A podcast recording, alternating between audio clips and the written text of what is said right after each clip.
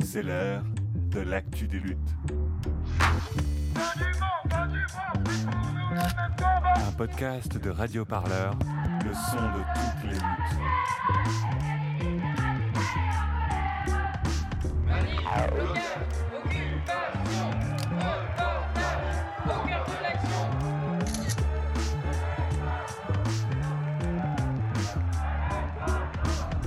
Entre Flashball et Lacrymo, Radio Parleur dans son micro.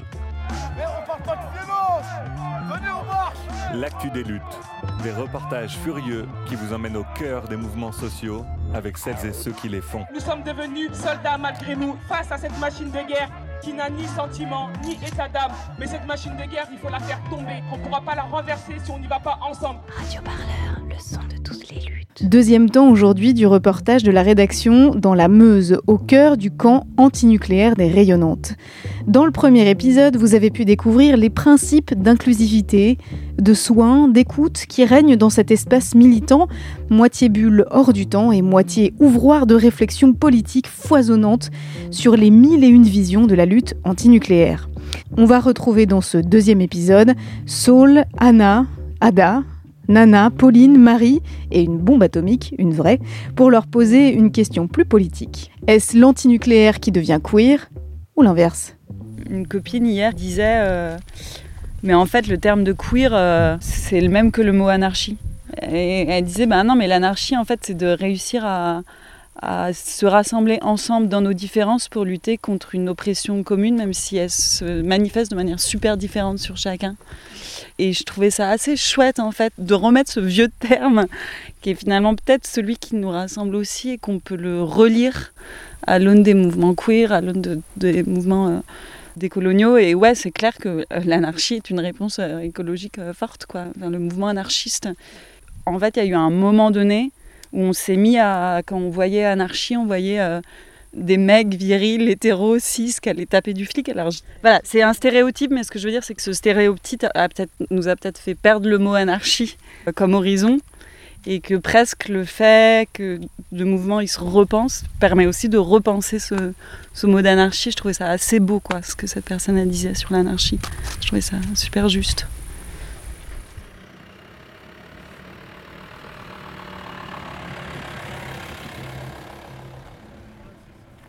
Pour moi, le, nucléaire, c'est un symbole de tellement de trucs qui merdent dans ce monde.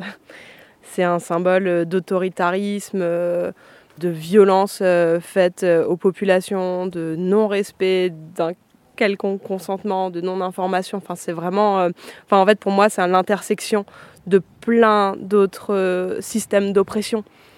Et donc, symboliquement, en fait, c'est fort d'être là. Et je pense que camp, c'est ça qu'il essaye de transmettre aussi, c'est de dire oui, on est là pour les enjeux nucléaires, mais le nucléaire est un symbole plus vaste.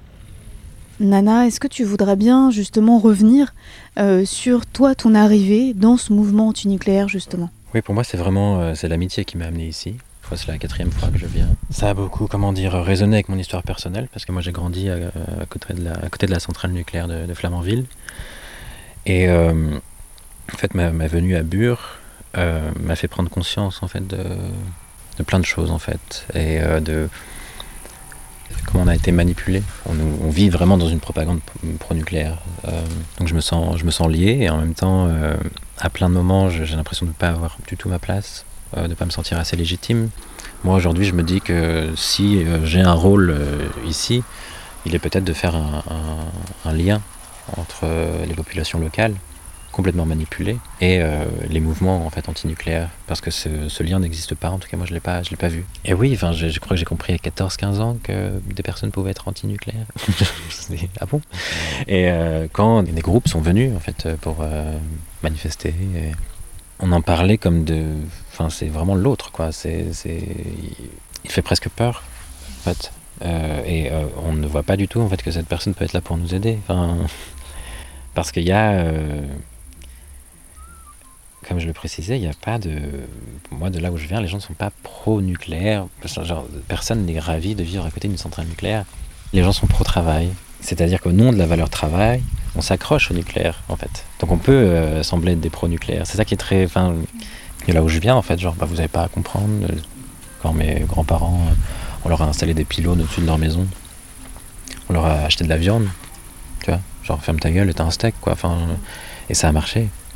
Et on est là à se poser des questions est-ce que les pylônes vont donner un cancer au cerveau? Enfin, genre, c'est. Tout était extrêmement violent, mais on a complètement minimisé cette violence. Je me souviens de mon petit frère qui revient de l'école. euh, genre, même lui, à genre 11 ans, quoi, 12 ans, on se rendait compte que c'était complètement absurde. C'était vraiment une mascarade de nous faire des exercices euh, en cas d'attaque nucléaire. Comment est-ce qu'on va vous sauver? Mais non, on, avait conscience en fait qu'on allait, euh, qu'on allait mourir à ce moment-là. Après, il y a beaucoup de rumeurs parce qu'on ne nous dit pas vraiment les choses. On nous dit oui, peut-être qu'on va euh, couper la région là euh, pour nous séparer du reste de la France à ce moment-là. C'est, très flippant et en fait, on reste dans cette espèce de déni. Peut-être qu'on n'a pas voulu accepter notre position de dominé. Il y aurait pu avoir quelque chose en fait avec les mouvements antinucléaires et on les a pas du tout vus comme des alliés. Sans me sentir légitime, euh, parfois je me sens très maladroite, tout ça. Je me dis, il n'y a, que ça que je peux apporter. Euh, et effectivement, il y a des grands chapiteaux qui ont été installés, des plus petits barnums, mais il y a surtout une multitude euh, d'espaces. Là à gauche, il y a un info-kiosque, donc avec tout un tas de documentation euh, bah, sur euh, pff, plein de trucs. À droite, là, on passe à côté de, de toilettes sèches. Alors ça, c'est une autre problématique. Il y a beaucoup de toilettes sèches sur le camp. Et, euh, et ces toilettes sèches sont, sont super, superbement décorées avec des, des slogans comme C'est vrai qu'il y a plein de slogans. On voit Nick le Nuke, Free Britney, Akabizou, des crapules non binaires du carnet, On est iconique, Nick la police. Euh, voilà, on voit un peu toutes les problématiques du camp qui se retrouvent euh, peinturlurées sur les toilettes. donc les toilettes sont un petit peu le, le centre euh, névralgique des- de toutes les dé- délibérations quoi. Exactement. Je vois que tu t'es bien approprié le camp. Moi, j'avais beaucoup entendu parler de Bure et pas forcément bien. J'avais beaucoup entendu parler de la répression inimaginable hein, euh, quand, on y pense euh, maintenant. Donc, par ailleurs, j'étais dans euh, d'autres mobilisations, plutôt des mobilisations antiracistes, plutôt des mobilisations queer, en fréquentant un peu d'autres ZAD, d'autres espaces de ZAD aussi.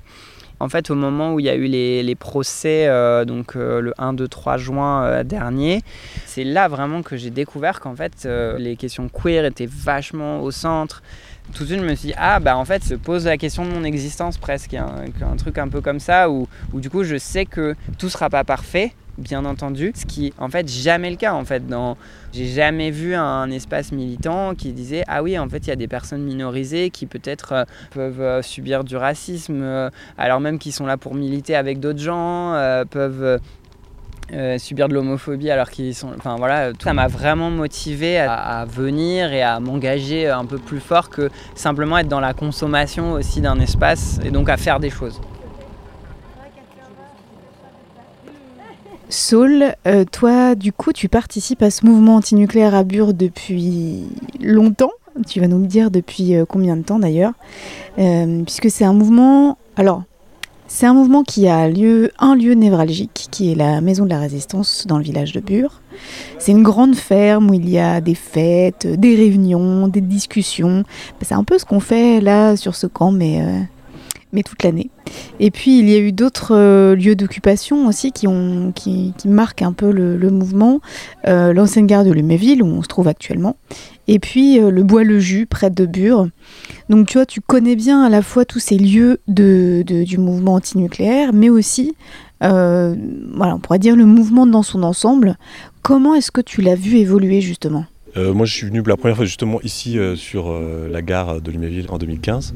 C'est là mon arrivée à Bure.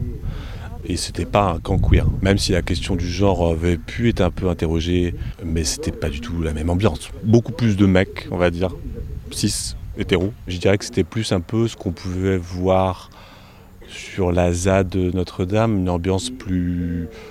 Tu vois, il y avait plus de chiens, c'était moins paillettes, plus un peu sérieux, euh, plus, plus grave, dur, genre, faut que ce soit dur un peu, non, tu vois. Puis en plus, le temps n'était pas pareil, il y avait de la boue, enfin c'était plus ZAD quoi, euh, ZAD boue. Les slogans en tout cas, et d'ailleurs c'est intéressant l'évolution, euh, c'était donc vraiment anti-nuc, anticapitaliste peut-être, le deuxième, tu vois.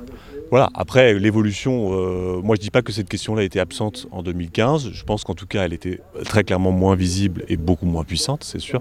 Après je pense qu'elle était vraiment très présente Ça surtout à partir de 2017-2018. Que... Mais comment ça a pu basculer justement à des nouvelles pratiques plus féministes, plus queer, euh, portées aussi par des personnes racisées? Euh, J'imagine que ça s'est pas fait euh, complètement sans, voilà, sans friction non plus. En fait, la, la lutte s'est reconstruite après la répression qui a été massive et la, la plongeon dans la dépression. Il y avait plus grand monde, des personnes euh, allait mal, la maison était dans un état qui permettait pas un accueil. Voit la maison de la résistance. Beaucoup de personnes, notamment parce que cette maison appartient au réseau sorti de l'univers, disaient non mais c'est pas possible, il faut que ces personnes partent, on pourrait, on peut plus rien faire dans cette maison, tout le monde a peur d'y aller, euh, etc. Bon, c'était quand même euh, une expérience hein, d'aller dans cette maison à ce moment-là. Euh, là, je peux dire que les logiques d'autodestruction euh, étaient à l'œuvre euh, avec une intelligence redoutable, donc on peut pas nier que ce, mouvement avait, avait une existence. C'est pas du tout le néant, hein, c'était vraiment une pensée politique. ils étaient anticapitalistes, anti-bourgeois, c'est pour ça qu que c'était une crasse impossible, parce que c'était comme un critère pour éviter que euh, ça s'embourgeoise. Le fait de s'organiser, c'était déjà tout de suite une logique de, domination. Euh, donc pas de réunion possible, pas possibilité de tout collectif, une espèce d'anarchiste individualiste qui me paraît avoir son droit à l'existence, même à être honoré comme tel, mais que je partage pas. Voilà. Euh, bah moi j'avais une place qui était évidemment la pire place pour, pour combattre ça. Et puis en plus, moi j'avais de l'amitié en plus pour ces personnes. Donc je voulais pas du tout qu'elles partent, mais je voulais euh, que la vie l'emporte, quoi, disons. Et en fait, euh, j'ai remarqué que euh, c'était plus facile pour euh, des femmes, des, des, personnes queer, des personnes trans, des personnes euh, racisées, de combattre cette idéologie dans la mesure où ils ne pouvaient pas apparaître comme des bourgeois. Le tout par exemple, par exemple de la question du ménage de faire quelque chose qui soit propre qui soit accueillant qui soit bah en fait c'est pas forcément bourgeois quand euh, sa mère elle a fait le ménage pour des blancs toute sa vie euh, et que toi tu te retrouves personne racisée à faire le ménage pour des petits blancs qui euh, ont choisi la précarité et qui veulent vivre dans la crasse parce que non mais là je, lance je me lance dans un sujet qui est extrêmement tendu. J'en ai parlé des heures je peux tout à fait en reparler avec quiconque mais il y a un vrai sujet politique sur cette question là et en fait l'idée que quand on vit dans la crasse on est anticapitaliste bon il y a un moment il faut juste réfléchir deux minutes et voir si vraiment cette idéologie elle tient euh, et en fait elle tient pas parce qu'en fait il y a des personnes qui euh, ont démontré le contraire. Et avec euh, voilà suffisamment de force pour que aujourd'hui on se dise bah non en fait si tu veux être pas validiste si tu veux essayer d'être inclusif avec plein d'autres personnes et ben il va falloir quand même aussi être accueillant prendre soin de soi prendre soin des autres etc et, et le reste en découle. Bref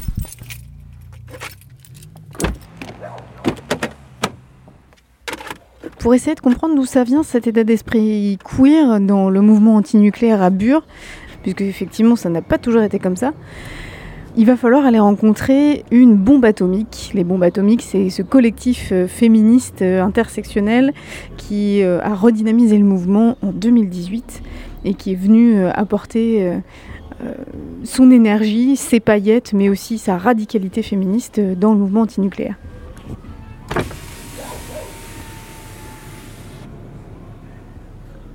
Alors justement, on a rendez-vous avec l'une d'entre elles. Elle a préféré garder l'anonymat, mais c'est vraiment une bombe atomique de la toute première heure qu'on va rencontrer maintenant.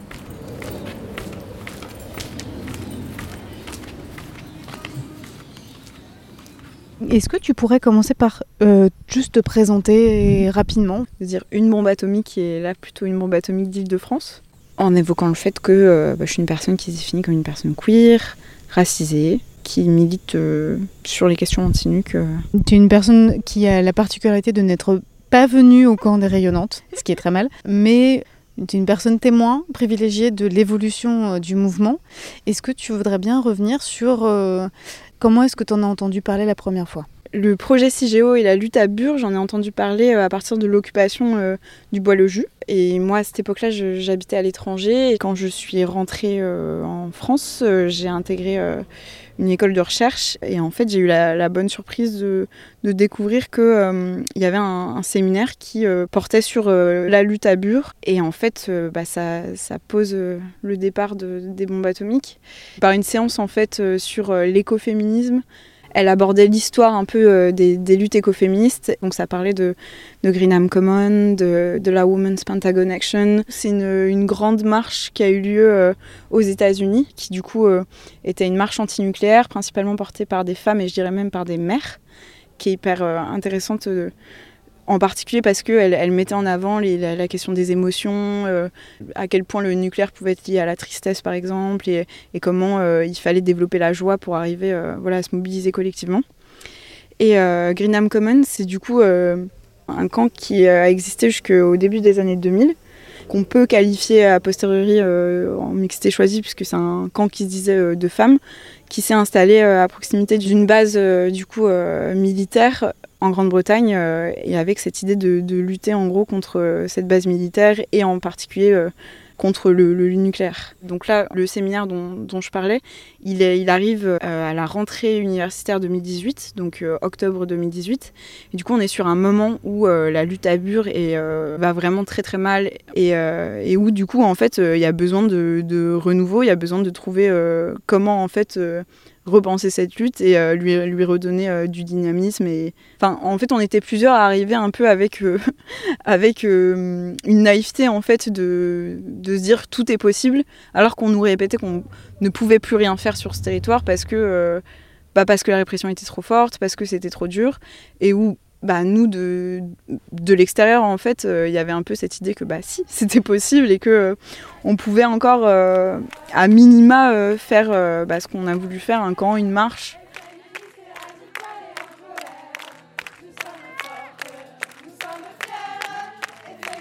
Du coup, ça c'est l'année 2019, donc ça se passe en plusieurs, en plusieurs étapes, parce qu'il y a un week-end en mai, et puis ensuite il y a le camp en septembre. C'est vraiment le, le week-end qui a hum, peut-être servi de matrice au camp des rayonnantes euh, cet été. Est-ce que tu veux bien nous raconter un petit peu dans les grandes lignes euh, comment c'était, ce qui s'est passé euh? Le week-end pour nous c'était l'organisation d'une marche. En fait on a fait, une marche qui a réuni l'ensemble des personnes qui étaient là, donc environ 450 personnes. Et euh, Ce qui en Meuse est un tour de force quand même. En plus, en mixité choisie, euh, autant de, personnes présentes, surtout à un moment où, euh, bah, du coup, la dernière marche qui avait eu lieu, il y a un, camarade qui avait perdu son pied, enfin, ça avait été une, une, marche très très traumatisante. Du coup, nous, on a vraiment fait une marche, enfin, une déambulation festive qui s'est conclue avec un énorme feu et, des danses autour du feu. Enfin, c'était vraiment un moment incroyable et vraiment puissant.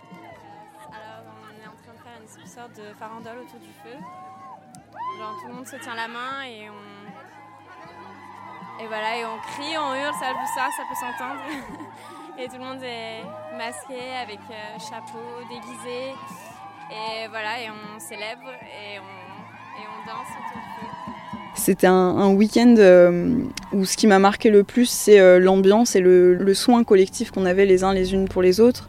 Enfin, nous, on a eu à cœur de, travailler vraiment les détails, où il y avait des bières euh, bombes atomiques brassées par, par des membres du collectif. Enfin, voilà, c'était un camp avec tente, etc., mais où il y avait des espaces en dur pour les personnes pour qui c'était nécessaire. Enfin, Est-ce qu'il y avait déjà des paillettes?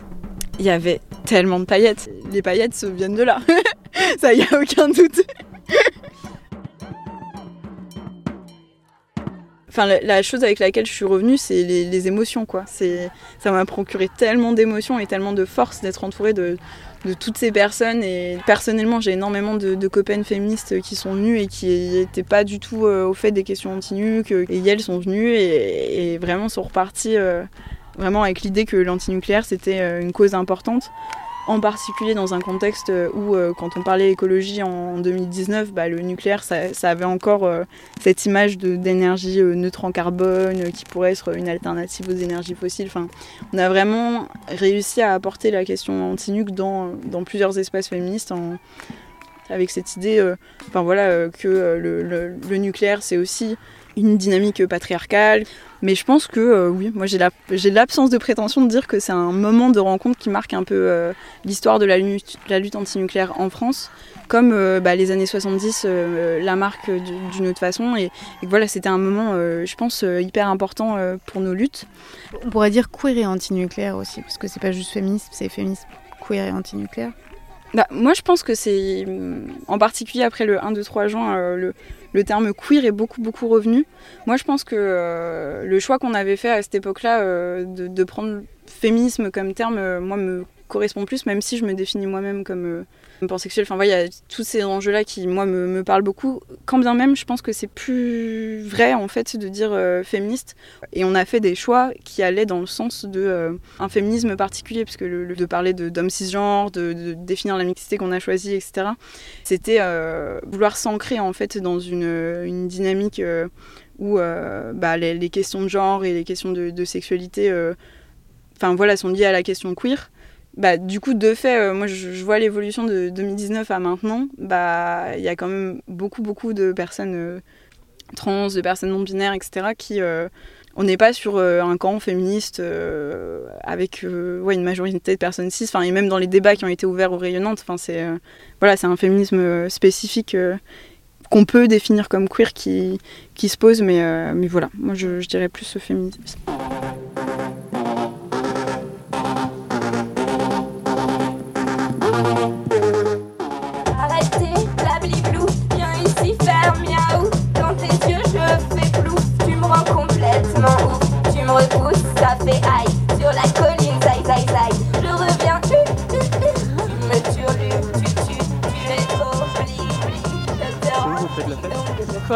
Vous faites la fête À l'espace fête.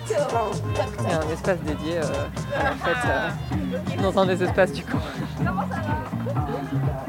Avec, euh, franchement, avec une bonne une scène, de la lumière, un système de son assez Ouais, assez balèze. Après, il y a plein de soucis d'électricité parce qu'il n'y a pas d'électricité courante ici. Du coup, l'électricité, elle vient de panneaux solaires et de, de groupes électrogènes d'appoint. Là, j'ai plutôt l'impression que c'est l'espace bar euh, qui s'enjaille. Euh. c'est aussi les joies de l'autogestion et des gens qui mettent de la musique à des endroits parce qu'ils ont décidé qu'ils avaient envie de mettre de la musique. Et des fois, il y a d'autres personnes qui viennent leur dire que bah plutôt c'est cool de baisser la musique. Donc elles baissent la musique. Enfin voilà, c'est tout est affaire de négociation.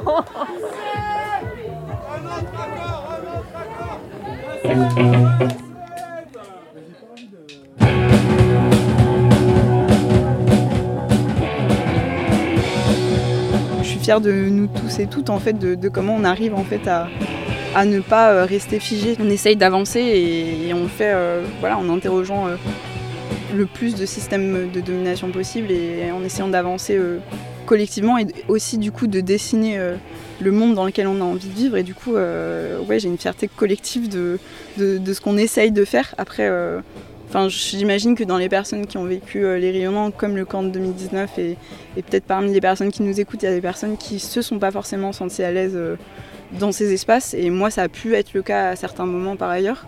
Mais euh, du coup, je pense à, vous aussi. Euh, et juste, ouais, je pense que rien n'est parfait, qu'on essaye d'avancer et que ça, déjà, c'est ça, déjà, c'est beaucoup.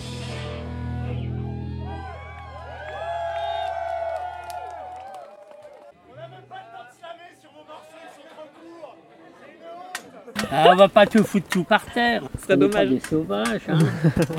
c'est le dernier jour. On est le 26 et qu'est-ce qui se passe là euh, autour de nous? Ben là, c'est le démontage. Euh, du coup, euh, malheureusement, on est sous une fine bruine meusienne. et du coup, bah, on voit à la fois des gens qui s'activent mollement, il faut le dire, à bouger des choses, des tables, des barnums. Il y a des voitures qui font des allers-retours avec du matériel.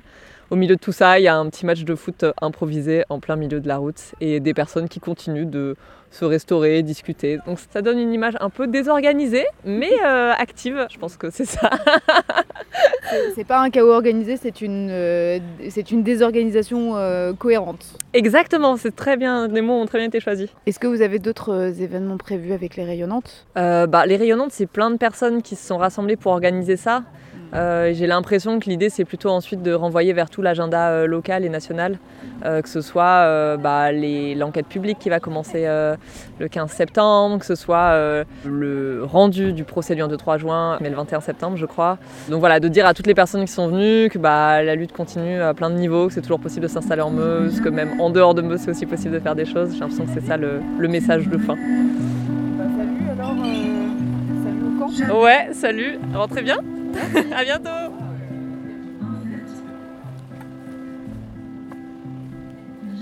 Merci à toutes les personnes qui nous ont accueillis et qui ont bien voulu partager leurs réflexions, parfois intimes, avec nous.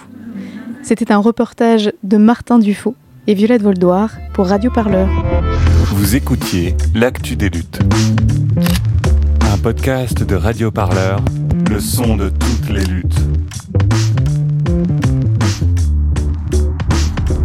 Pour ne rater aucun épisode, abonnez-vous sur toutes vos applications de podcast préférées.